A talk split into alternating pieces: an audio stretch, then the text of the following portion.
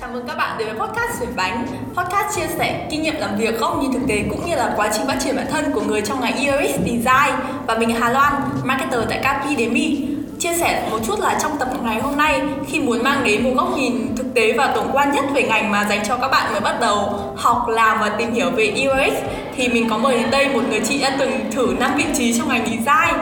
Sau đấy thì quyết định là không làm ngành UX nữa mà chuyển sang làm marketing và ờ, có một điều bất ngờ là trong cái giai đoạn chuyển giao này thì chị đã gặp gỡ nhiều anh chị có kinh nghiệm trong ngành UX hơn.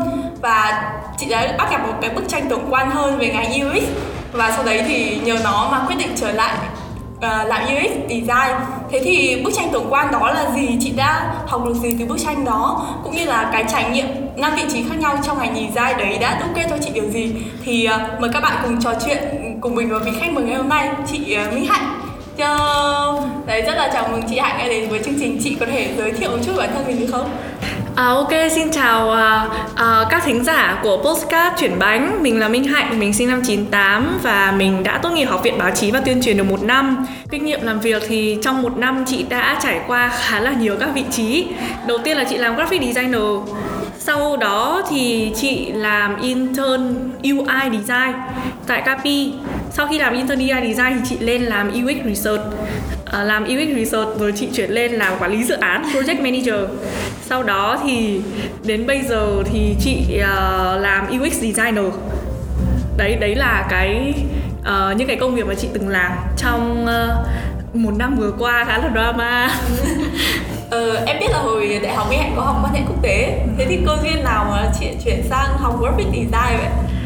À, thật ra cái câu duyên của chị với graphic design nó nó đến khá là lâu rồi. Chị tại vì chị bắt đầu biết thiết kế và dùng Photoshop để thiết kế từ hồi chị học lớp 8 cơ. Tại vì hồi đấy là có rất là nhiều forum K-pop. Xong rồi em cho những cái đấy luôn. Thế à? Thời chị. ừ đúng rồi đúng rồi đấy. Thế là hồi đấy kiểu mọi người rất là thích thiết kế ảnh thần tượng ấy. Thế là chị cũng thiết kế xong rồi như thế nào đấy chị thiết kế đẹp. Chị thấy thích chị thiết kế khá là ok hồi đấy. Đấy xong rồi chị mới nhận ra hồi lớp 8 lớp 9 chị đã nhận ra là chị rất là hợp với ngành thiết kế đồ họa và chị muốn theo cái ngành này rồi. Ừ, rất sớm như vậy ừ đúng rồi. Mà chị thích nó đến mức mà đêm chị không ngủ được. Đấy. Thế là chị quyết tâm là lên cấp 3 thì chị sẽ thi vào học uh, đại học mỹ thuật công nghiệp khoa thiết kế đồ họa. Tuy nhiên thì có một cái đó là thi đại học mỹ thuật công nghiệp đúng không? Thì mình sẽ phải thi vẽ. Mà trong thời gian chị đi ôn thi vẽ chị nhận ra là chị vẽ xấu dã man. Chị vẽ kiểu siêu xấu. Chị vẽ kiểu chị không có một tí năng khiếu vẽ nào luôn ý. Tất nhiên là luyện tập thì mình vẫn ok thôi nhưng mà có những cái mà nó rất là làm chị mất cảm hứng ở thời điểm đấy. Ví dụ như là riêng cái việc đi học vẽ ở các cái lớp ờ, của các thầy dạy vẽ nó không truyền được cảm hứng dạy vẽ học vẽ cho mình.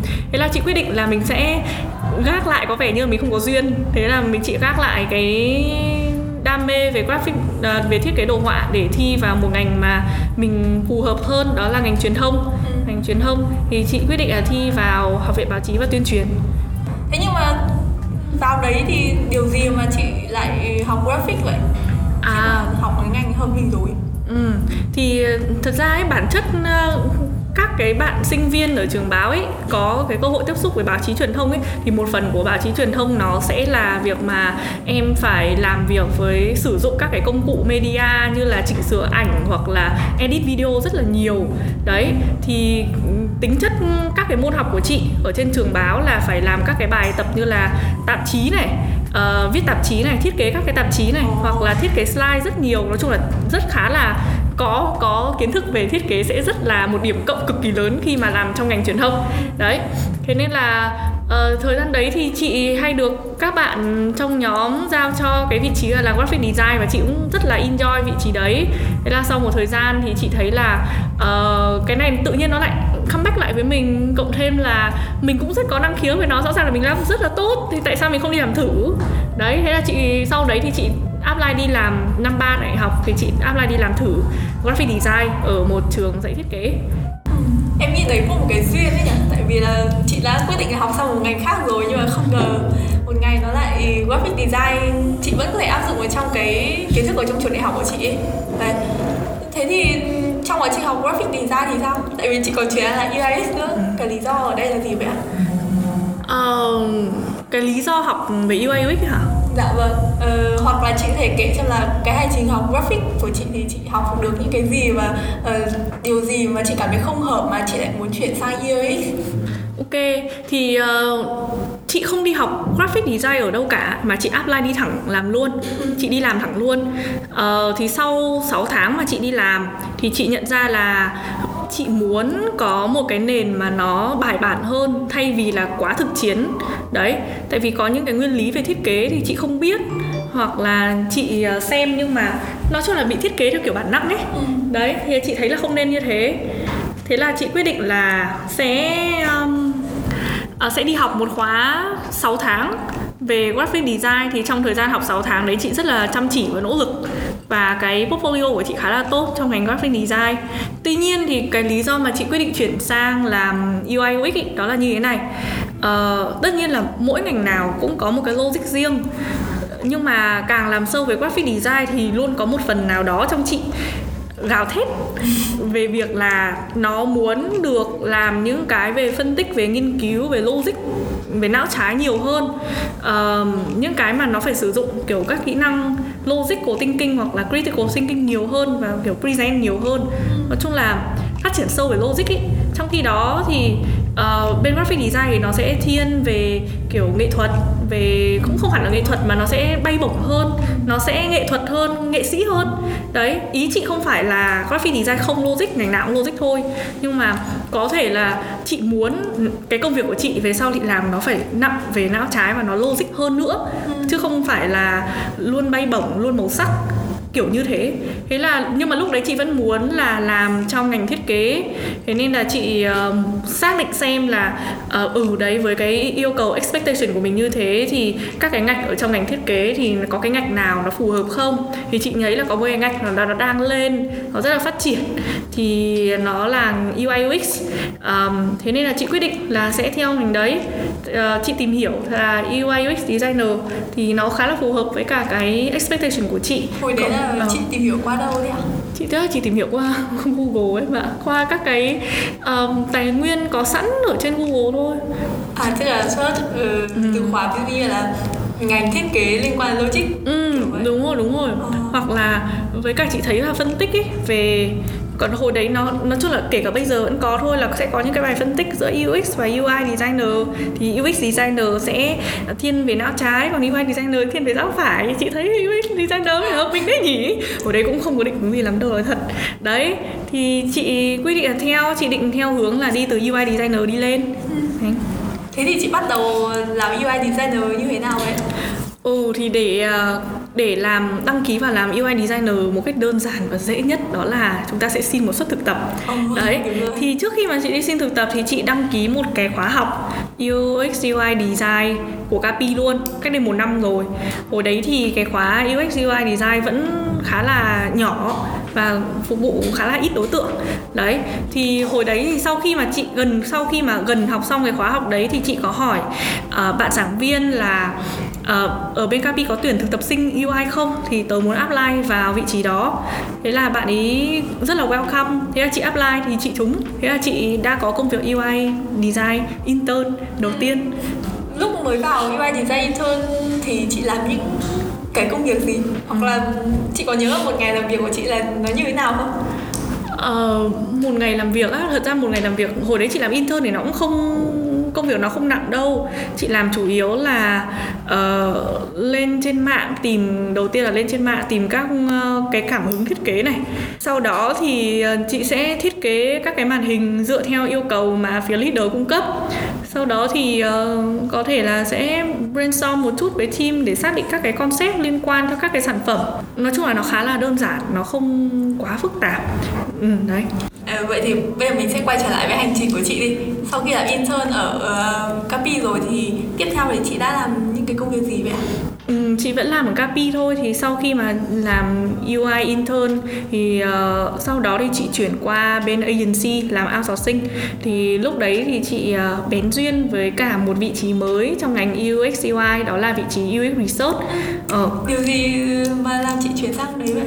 Ừ, nói chung là nó đúng nó cũng là cái duyên thật thì uh, hồi đấy um, kiểu các bạn uh, UI ấy, sẽ hay được giao các cái nhiệm vụ để thuyết trình uh, về về một cái chủ đề nào đấy thì hồi đấy chị mới chuyển vào phòng agency thì sếp của chị có ra cho chị một nhiệm vụ đó là hãy phân tích cái ứng dụng mà hồi xưa chị đã từng thiết kế UI ừ.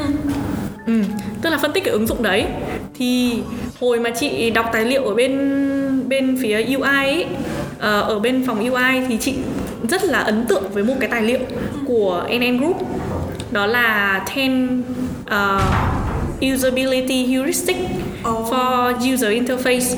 Đấy chị rất ấn tượng với cả cái tài liệu đấy. Nó là một cái tài liệu mà tổng hợp những cái kiểu cũng chả biết giải thích heuristic là gì. Thôi các bạn ơi các bạn hãy tự search cái cụm này nhé. Ok đấy. thế thì uh, em nghĩ minh hạnh có thể uh, share lại cho em cái link đấy để um, em có thể gửi lại nếu mà mọi người cần. Ừ. nhưng mà tại sao chị ấn tượng với nó?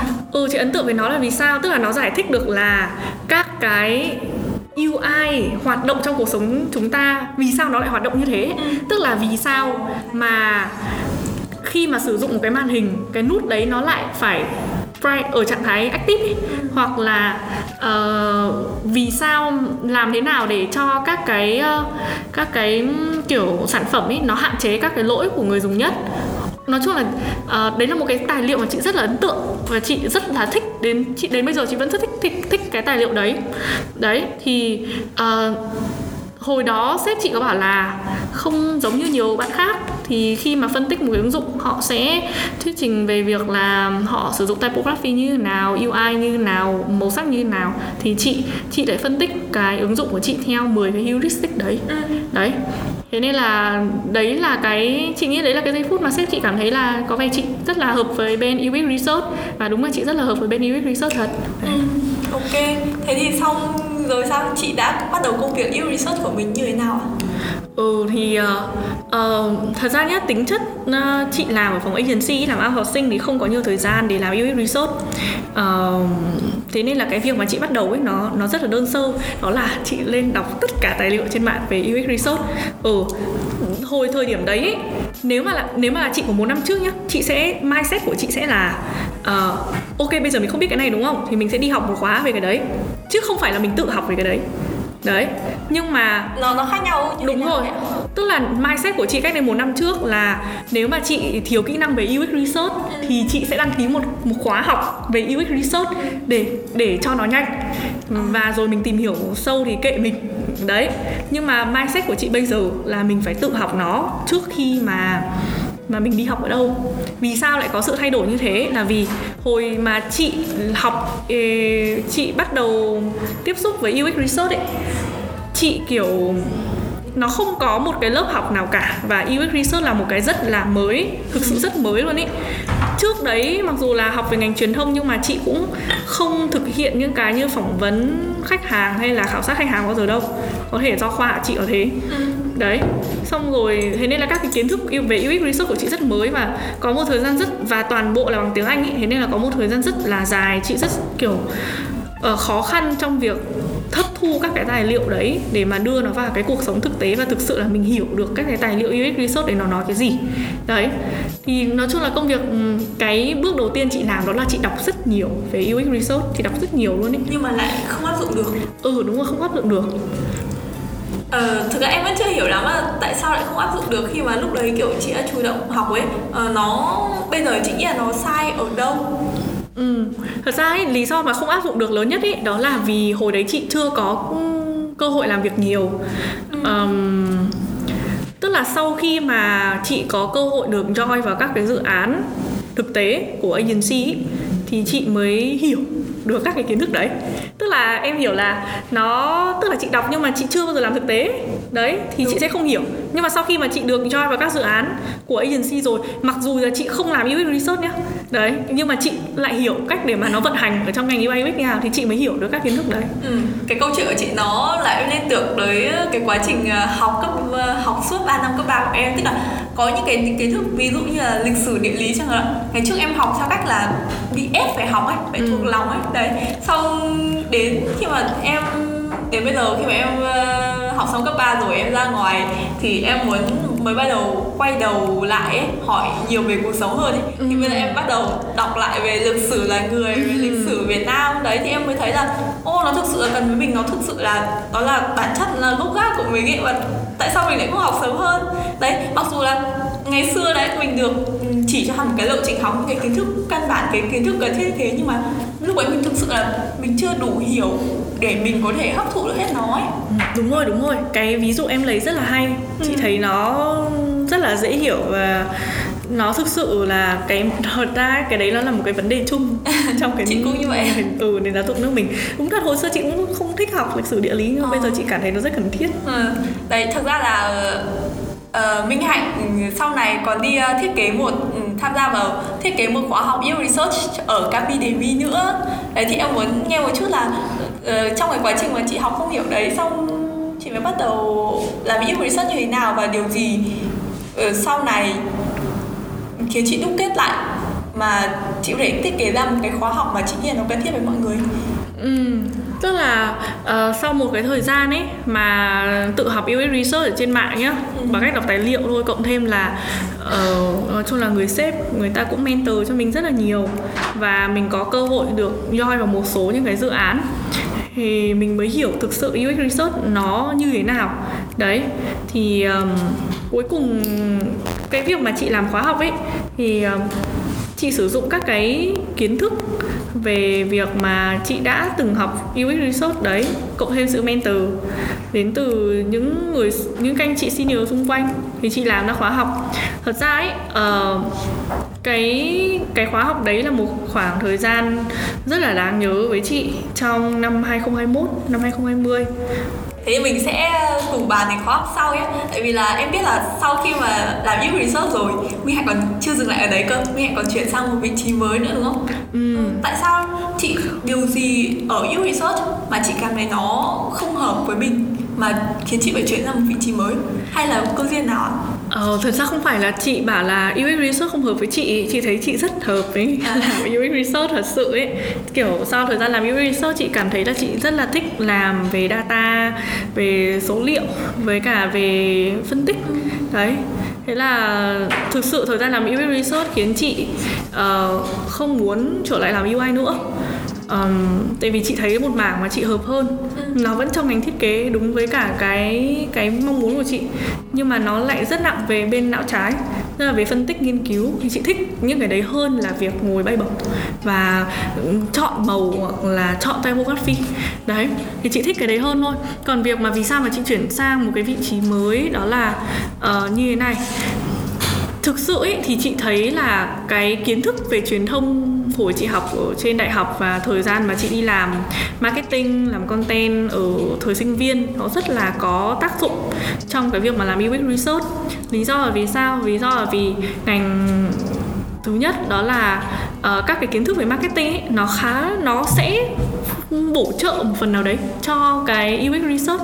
Cụ thể ở đây là um, những cái công việc của người làm marketing ấy, thì họ sẽ phải thực hiện những cái nghiên cứu như kiểu nghiên cứu thị trường chẳng hạn hoặc là họ sẽ phải phỏng vấn khách hàng hoặc là khảo sát các khách hàng để xem là các cái nhu cầu của họ là gì để từ đó build ra được một cái sản phẩm. Và bản thân là cái một phần công việc của marketing cũng là người làm phát triển sản phẩm nữa. Đấy thì chị thấy là nó thứ nhất nhá là marketing là một là một cái base của mình ở trường đại học. Mình có kiến thức nền tảng nó rồi. Thứ hai đó là, rõ ràng là các công các cái kiến thức về marketing nó sẽ support được cho UX research thì mình có thể đi theo track từ marketing chuyển sang. Với cả thứ ba đó là, chị thấy những chị có theo dõi những cái linkin của những cái anh chị làm UX research gọi là có tiếng ở trong ngành thì họ đều có một cái đặc điểm chung, đó là họ đi từ marketing lên rất nhiều. Và họ, đặc biệt là họ đi từ research marketing lên khá là nhiều, tại vì họ đã quen với cả việc sử, làm việc với dữ liệu định tính, định lượng. Đấy, thế nên là chị hồi đấy thì chị để để để xem là mình có hợp không thì chị cũng đăng ký đi thêm một, đi học thêm một khóa học marketing ngắn hạn để để xem bản thân mình như thế nào thì uh, chị thấy là có vẻ như là mình hợp với marketing hơn và những cái điểm mạnh của mình nó về với marketing nhiều hơn so với việc là về với bên UX design. Tại vì về cơ bản là chị như thế này là cũng là đang làm trái ngành ấy. Đấy thế là chị quyết định là sẽ vẫn muốn làm UX research nhưng mà có thể là cái con đường của mình đi nó khác luôn. Nó nó sẽ đi đường nó xa luôn là em có thể đúc kết lại là uh, chị cảm thấy UX research nó phù hợp với chị hơn. Tại vì là đây là công việc thiên về não trái hơn. Ngoài ra thì những cái kiến thức trong trường đại học mà chị học được về marketing nó cũng gắn liền rất nhiều tới UX research đúng không? Ừ đúng rồi đúng rồi. Em cũng khá là đồng cảm với cái với cái quan điểm mà chị đưa ra ấy. Tại vì em cũng là một người cũng từng làm marketing research và hiện tại vẫn làm marketing thôi. Đấy nhưng mà ngoài ra em cũng học về UX research ấy thì uh, em cũng được uh, có một chị uh, từng đưa ra cho em một chị senior UX designer đấy từng đưa ra cho em một ví dụ là sự khác biệt giữa market research với UX research nó nằm ở cái việc là UX research nó là uh, nghiên cứu về khách hàng tức là ví dụ như là khi mà chị bước vào một quán cà phê thì uh, những cái ờ, research nó liên quan đến việc là uh, kéo khách hàng đến quán cà phê đấy như thế nào uh, khách hàng từ cổng bước vào quán cà phê đấy uh, phục vụ ra sao không gian quán như thế nào thì nó sẽ liên quan đến market research. Còn việc khách hàng uống cốc cà phê đấy họ thấy hương vị nó ra sao có hợp với họ hay không thì nó sẽ là uh, UX UX research. Đấy em thấy thực sự cái ví dụ ấy nó nó làm nó làm cho em kiểu vỡ òa lên đấy tại vì là trước khi mà em nghe được cái ví dụ đấy thì em vẫn cảm thấy là ô oh, hai cái này nó cũng đều research nó cũng đều liên quan đến con người mà. Tại sao lại khác nhau nhỉ? Đấy xong đến tận bây giờ thì em mới ờ, hiểu được. Ừ. vậy thì em thật sự rất là đồng cảm với cái mà chị vừa đưa ra Ừ, đúng rồi cái cái view từ hai bên nó khác nhau. Còn có thể là về cái công việc uh, thì uh, nó sẽ có những cái điểm tương đồng nhất định. Thế thì ừ, tại sao chị lại uh, vì uh, sau đấy chị còn chuyển từ UX research sang làm PM một thời gian nữa? Tại sao chị lại chuyển vậy? Đây thì như thế này. Uh, lúc mà chị thấy được rằng là các cái kiến thức về marketing nó bổ trợ tốt cho mình và mình tin là mình có thể làm được tốt công việc marketing thì uh, chị có nói với sếp chị là chị muốn chuyển sang phòng marketing làm. Um, thời điểm đấy thì sếp chị định hướng lại cho chị khá là nhiều. Uh, với cả um, sếp chị chia sẻ khá là nhiều. Thế nên là chị quyết định làm tiếp. Ừ. đấy thế là sự níu kéo cũng yếu tố tình cảm ở đây đúng không? không phải níu kéo mà là tiếp chị thuyết phục để mình ở lại. Thì sau khi mà ở lại thì um, chị được offer một vị trí mới đó là chị làm quản lý dự án cho các cái dự án ở phòng agency. Uh, phải nói thật là trong một năm ấy chị làm rất nhiều vị trí và phải nói thật là mỗi vị trí chị làm không hề dài. Nhưng mà được cái là trong thời gian không dài đấy lại giúp cho chị biết về tính chất công việc của các vị trí nó như thế nào. Đấy và mình biết được là mình thích những cái gì. Đấy thì uh, đấy sau khi mà BB Resort thì chị chuyển qua làm quản lý dự án. Chắc là nhân viên quản lý dự án thôi tại vì chị luôn mặc dù title của chị nhá là project manager ấy nhưng mà chị luôn cho rằng người project manager thực sự ấy phải là sếp của chị. Và chị không có ý định gọi mình là quản lý dự án. Tại sao chị có suy nghĩ đấy? Ừ tại vì cái thời gian chị làm quản lý dự án nó khá là ngắn nó kéo dài 3 tháng nhưng mà thực sự 3 tháng ấy chị học được rất nhiều ấy. Đấy và chị cảm thấy là mình chưa đủ các cái chuyên môn và các cái kỹ năng để mà ừ, có được cái title như thế. Và chị vẫn cần cái sự gọi là hỗ trợ đến từ người sếp rất là nhiều. Cho là với cả thực sự là chị dành cho người sếp của chị một cái sự tôn trọng rất là lớn. Thế nên là chị vẫn thấy chị là nhân viên thôi. Vâng. nhân viên quản lý dự án thôi. Thế thì chị học được những gì sau khi mà chị làm 3 tháng làm quản lý dự án? Ừ cho là thời gian làm quản lý dự án là một thời gian chị rất là thích. Kiểu đấy là một công việc chị rất là enjoy. Và chị rất muốn về sau khi mà thăng tiến chị sẽ đi theo hướng làm quản lý dự án. Và thời gian quản lý dự án giúp chị chọn được cái hướng đi. Tức là trong ngành thì nó sẽ chuyên gia chia ra hai cái con đường. Đó là chuyên gia và quản lý. Thì chị xác sau thời gian làm quản lý dự án thì chị xác định được là chị muốn làm quản lý. Chứ chị sẽ không đi sâu vào hướng chuyên gia. Đấy thì bách trở lại chuyện là chị học được gì từ việc đi làm quản lý dự án thì phải nói thật là chị học được rất là nhiều. Chị học được rất nhiều thực sự luôn ý. Nhưng nhưng mà cái quan trọng nhất ấy mà chị nghĩ là chị học được mà chị thấy chị thấy nó quá là xứng đáng đó là tư duy của người quản lý. Tư duy là như ừ nó rất là khó giải thích ấy. Nhưng mà hồi xưa chị không có cái đấy đâu. Tự dưng đến một ngày chị phải kiểu chịu trách nhiệm về một team chịu trách nhiệm về cái dự án đấy. Nó phải nó phải đạt được nó phải hoàn thành đúng thời hạn và trong cái budget của khách hàng. Và mình phải phân việc và quản lý các bạn ở dưới đấy thì tự dưng chị sinh ra một cái tư duy quản lý. Thật ra tư duy quản lý nó sẽ có rất nhiều định nghĩa nhé nhưng mà chị sẽ chỉ định nghĩa theo cái suy nghĩ của chị thôi. Đấy nó rất là cá nhân. Thì mong là các bạn nghe. Nếu mà không thấy hợp với các bạn thì cũng xin đừng ném đá. Đấy tức là nó rất là cá nhân luôn. Tức là chị hiểu được là người quản lý, chị thật sự hiểu ấy, được là người quản lý người ta kỳ vọng gì về chất lượng công việc của một người nhân viên. Đấy, và người quản lý họ sẽ mong chờ là một người nhân viên có một cái thái độ như thế nào. Đấy, thì, và tự dưng khi mà chị làm quản lý dự án ấy, nhân viên quản lý dự án, thì chị lại, cái kiểu tự dưng chị lại um, hình thành nên rất nhiều những cái suy nghĩ nó ở dạng chiến lược. Như kiểu là mình cần phải phát triển team như thế nào team mình cần học gì mình cần phải xây những cái gì để uh, các cái sau mỗi một cái dự án thì cái quy trình làm việc nó càng ngày nó càng nhanh mình phải planning những cái gì và mình phải tiếp cận bạn nhân viên như thế nào để cho các bạn ấy cảm thấy là các bạn ấy được appreciate các bạn ấy được nhìn nhận và các bạn ấy được học gì đấy chứ là tự nhiên nó sinh ra thôi ra chị thấy chị rất là hợp với công việc đấy và chị cảm thấy rất là thích thì đấy là cái chị nghĩ là nó lớn nhất trong thời gian mà chị làm quản lý dự án có lẽ là uh, nghe mi hạnh nói xong thì em thấy là có vẻ là làm quản lý dự án xong thôi chị cái nhìn overview về toàn bộ những cái vị trí ở trong một cái team mà liên quan UX đúng không? Ừ đúng rồi. Thế đúng thì rồi. Em nghĩ là sẽ ở đây cũng không phải có quá nhiều bạn có thể ở cái vị trí được làm PM sớm như chị đấy thì chị có thể uh, ví dụ hơn về một cái dự án cụ thể hay là uh, kể chi tiết hơn về cái team trong 3 tháng đấy. Vì chị nói là uh, lên chiến lược này hay là uh, lộ trình phát triển cho team này hay là dự án đấy thì cần expect gì kỳ vọng gì ở các bạn đấy thì chị để ví dụ về dự án một dự án cụ thể được không? Thế thì chị sẽ chia sẻ về một cái dự án mà chị uh, học được nhiều nhất chị làm đầu tiên và chị nhận được lời khen khá là tốt đến từ các bạn designer uh, dự án đấy thì chị làm là xây dựng một uh, ứng dụng um, thi tiếng Anh dành cho học sinh cấp 2, cấp 3 của một khách hàng nói chung là cũng khá là lớn.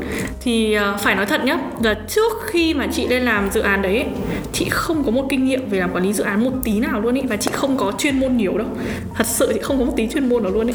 Những cái kiểu chuyên môn đi từ logic màn này sang màn kia ấy hoặc là những cái chuyên môn về kiểu UI các thứ ấy um, thì chị không có nhiều đâu tại vì trước đấy là chị làm mạnh về nghiên cứu chứ còn về UI thì chị không làm nhiều lắm. Tức là có kiến thức thôi nhưng mà lại không làm sâu. Ừ. đấy nếu mà bảo chị ở ông chuyên gia UI thì thôi chắc chắn là không phải chị rồi. Đấy thì đấy thì tức là chị muốn các bạn nghe bạn các bạn thính giả hiểu là lúc ấy chị không có nhiều chuyên môn và chị cũng chưa làm quản lý dự án bao giờ. Đấy thì lúc ấy lên chị lên thì phải nói thật là chị đối diện với rất nhiều các cái khó khăn các cái khó khăn về chuyên môn ấy uh, ờ, chị có một bạn design lead support chị.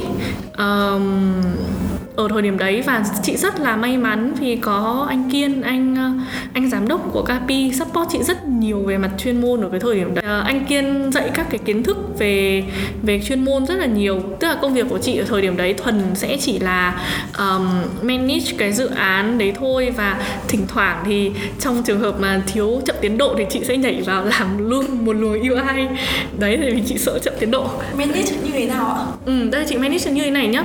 Thì uh, có một cái kiến thức ở trong ngành truyền thông hồi chị đi học truyền thông ấy thì nó ứng dụng rất là tốt đó là kỹ năng planning. Uh, thì hồi đấy uh, chị đã ứng dụng được rất tốt cái kỹ năng planning của chị vào. Tức là chị um, xem là cái scope dự án nó cần những cái gì và chị xây ra được một cái kế hoạch rất là detail cho để chạy toàn bộ cái dự án đấy và um, ừ chạy toàn bộ cái dự án đấy này. Phân việc cho các bạn như thế nào các bạn sẽ làm công việc gì mình sẽ phải tổ chức các cái bản đốc như thế nào để mà các designer họ chỉ cần nhìn vào đấy thôi họ phải biết được là họ phải làm gì luôn. Đấy đấy như thế. Hoặc là uh, những cái như kiểu là uh, hỗ trợ các designer trong quá trình mà họ gặp khó khăn hoặc là boost tinh thần designer. Tại vì đợt đấy dự án làm khá là căng phải nói thật kiểu hỗ trợ tinh thần designer. Xong rồi ngoài ra chị còn làm việc với khách hàng. Làm thế nào để mà cân đối giữa việc mà uh, yêu cầu của khách hàng với cả cái mong muốn của designer à, với cả cái designer đang làm.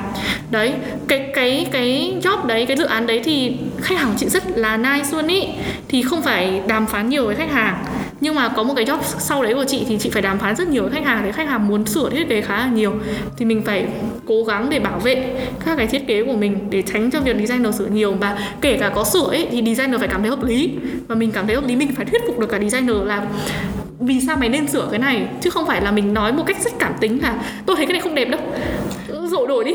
Như thế không không một designer nào muốn sửa và có thể rất dễ bị designer đánh.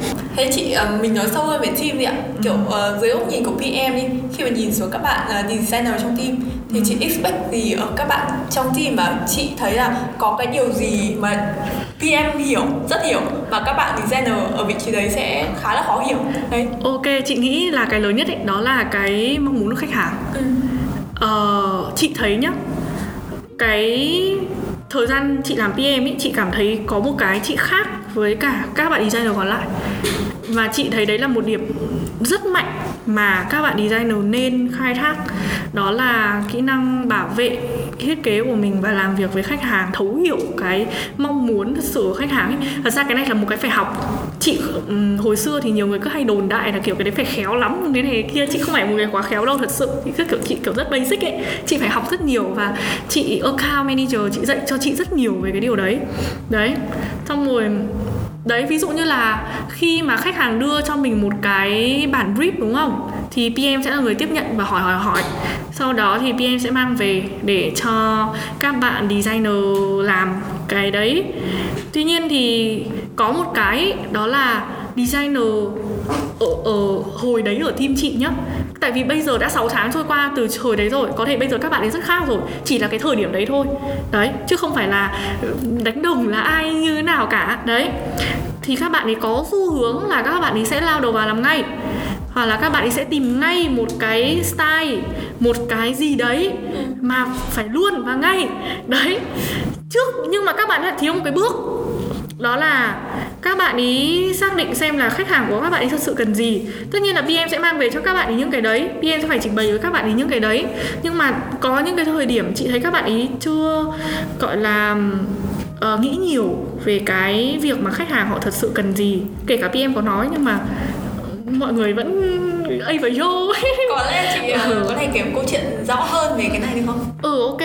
Thế thì một câu chuyện rõ hơn nhé đó là vẫn cái dự án về cái ứng dụng thi tiếng Anh cho học sinh cấp 2, cấp 3 này thôi. Thì uh, uh, lúc đầu thì như thế nào nhỉ? Kiểu mang về tao tao cũng tao cũng đâu biết phải nói như thế nào. Tức là em muốn là ví dụ ví như là một cái gì đấy mà chị mang về cho các bạn đấy xong các bạn ấy không hiểu ấy hoặc là không.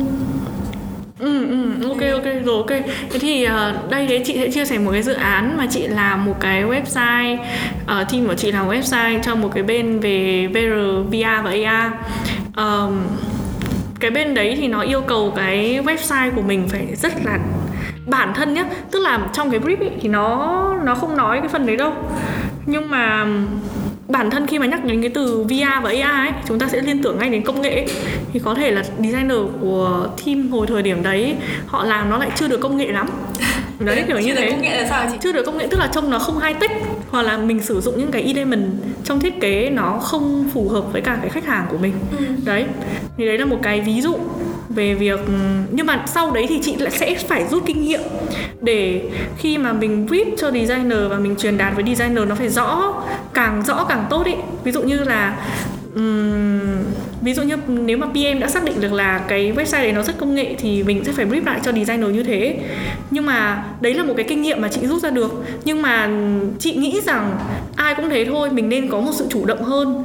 Uh, không cần ví dụ như không mình không cần phải đợi PM hay là account brief cho mình thì mình mới cần như thế. Nói chung là sum up ở đây lại là ấy, mình không nên nhảy vào thiết kế luôn và mình phải đưa ra một cái solution luôn ừ. mà mình hãy dành thời gian để thấu hiểu cái khó khăn đấy đã và nghiên cứu về nó đã và để từ đó mình chọn ra một cái mà nó đúng đắn và ít nhất là mình bảo vệ được là vì sao mình lại chọn cái đấy Ờ, đúng rồi. Thật ra ấy, hồi mà chị nghỉ việc ấy chị có nhiều chị vấp phải rất nhiều sự ném đá phải nói thật.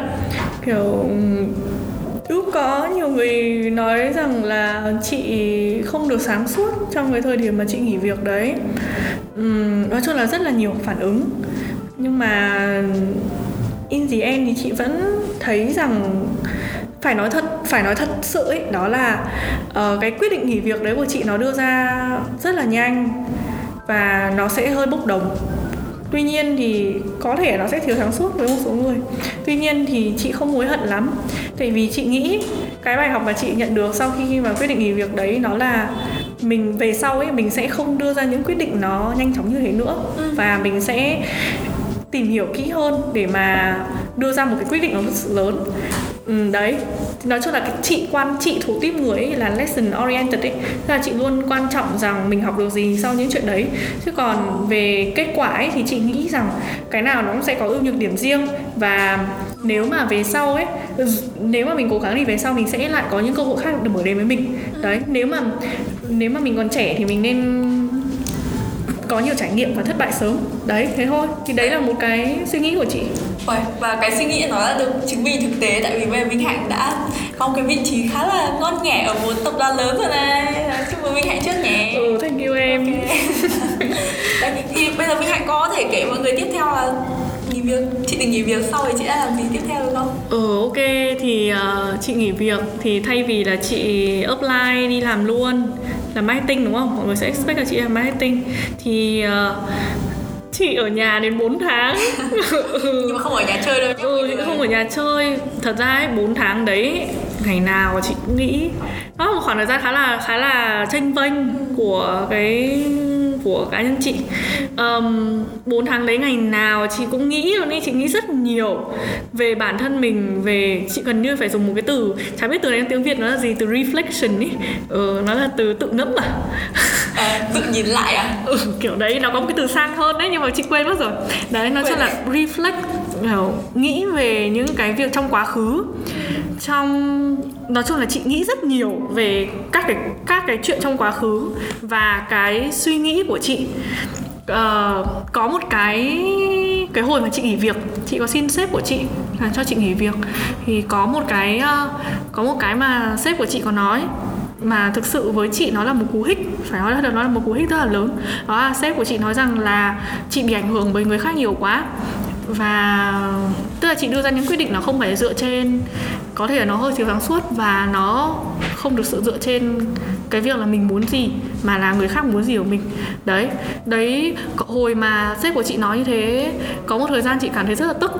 Kiểu tại sao lại nói tôi thế? Kiểu thế này thế kia. Xong rồi thế này thế kia nhưng mà về sau ấy càng một thời gian lâu chị nhưng mà chị thường xuyên suy nghĩ về câu nói đấy của sếp chị và chị thấy rằng là sếp chị nói đúng. Đó là ấy uh, trong suốt cái quãng thời gian 4 năm đại học chị đưa ra những cái quyết định nó không phải là dựa trên bản thân mình mà nó sẽ luôn kiểu có những cái yếu tố bên ngoài ảnh hưởng đến ấy xong rồi chị cũng chưa bao giờ tự hỏi là có thực sự là mình muốn như thế không? Mình mình có happy điều đấy không? Đây phải cái mình muốn làm không? Hay là nói chung là nó phải là từ phía chị ra ấy chứ không phải là từ người khác tác động vào. Đấy thì chị hay bị ảnh hưởng. Thì chị nghĩ chị, chị, chị phải dành mất đến 4 tháng ở nhà suy nghĩ về tương lai sự nghiệp về những chuyện trong quá khứ và quan trọng nhất thì là về chính bản thân mình về mình ấy đấy về mình. Vậy điều chị rút ra là gì?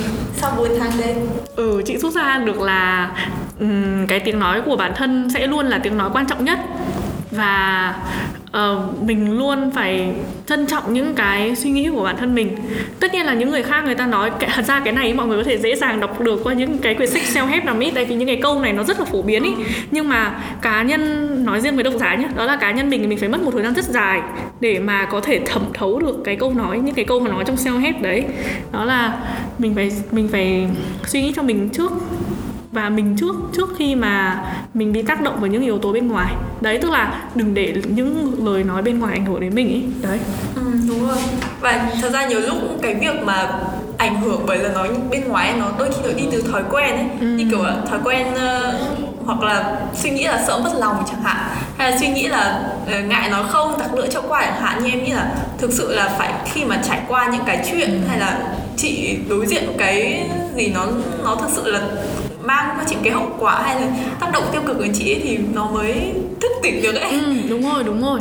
Đấy thế nên là chị không không hối hận về cái việc nghỉ việc này hay là việc này việc kia tại vì chị thấy là nó luôn mang đến nó khiến mình trưởng thành hơn nhiều so với năm trước. Vậy là chúng ta vừa cùng trò chuyện với khách mời về hành trình dẫn tới quyết định rời bỏ công việc liên quan tới UX UI của mình. À, tuy nhiên, trong 4 tháng tiếp theo, khi bắt gặp một bức tranh tổng quan thì Minh Hạnh đã quyết định quay trở lại với UX UI. Vậy thì bức tranh tổng quan đó là gì? Và điều gì trong bức tranh đó đã thôi thúc Minh Hạnh? Các bạn hãy cùng chuyển bánh với mình trong tập tiếp theo để lắng nghe nhé. Chuyển bánh được sản xuất bởi Capidemi, một đơn vị đào tạo thực chiến về UI UX Design. Các bạn đừng quên đăng ký chuyển bánh trên Apple Podcast và Spotify để không bỏ lỡ các tập tiếp theo nhé.